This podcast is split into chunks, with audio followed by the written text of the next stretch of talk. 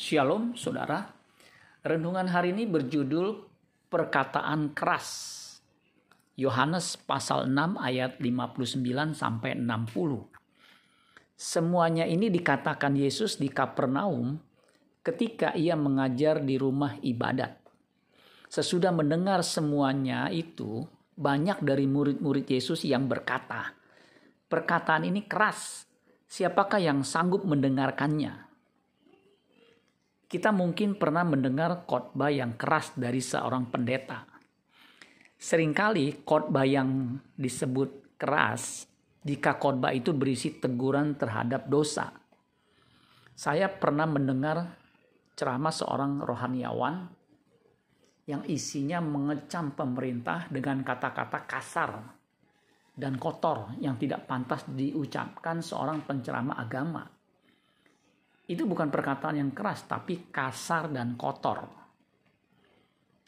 Para murid Yesus mengatakan perkataan Tuhan Yesus itu keras, dan siapa yang sanggup mendengarkannya?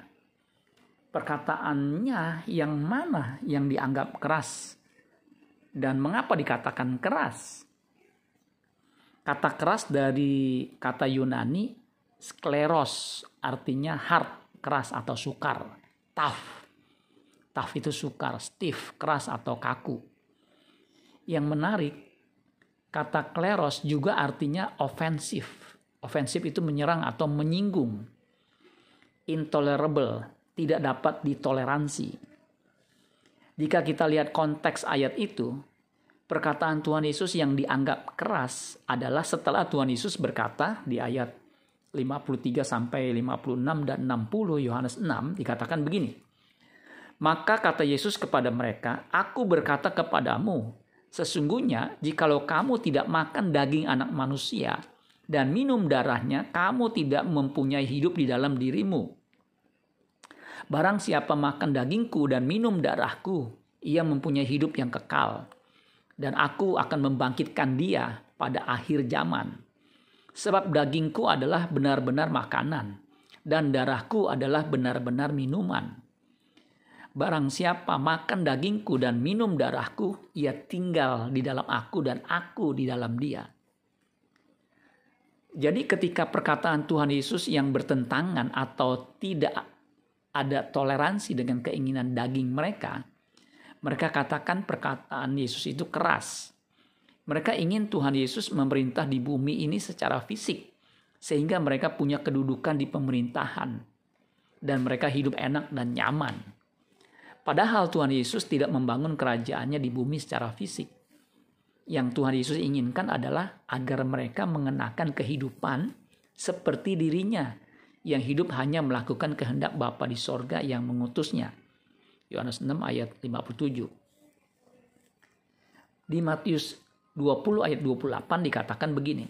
Sama seperti anak manusia datang bukan untuk dilayani, melainkan untuk melayani dan untuk memberikan nyawanya menjadi tebusan bagi banyak orang. Living Bible menerjemahkan Matius 20 ayat 28 bunyinya seperti ini. Your attitude must be like my own. For I, the Messiah, did not come to be served, but to serve and to give my life as a ransom for many. Artinya kurang lebih seperti ini sikap atau perilakumu harus seperti yang aku miliki. Karena aku Mesias tidak datang untuk dilayani, melainkan untuk melayani dan memberikan nyawaku bagi tebusan banyak orang. Orang Kristen yang dewasa perlu mendengar khotbah atau perkataan yang keras yang merobek keinginan manusiawinya agar diubah dengan keinginan Allah saja diperlukan kerja keras untuk mengubah kodrat manusiawi menjadi kodrat ilahi.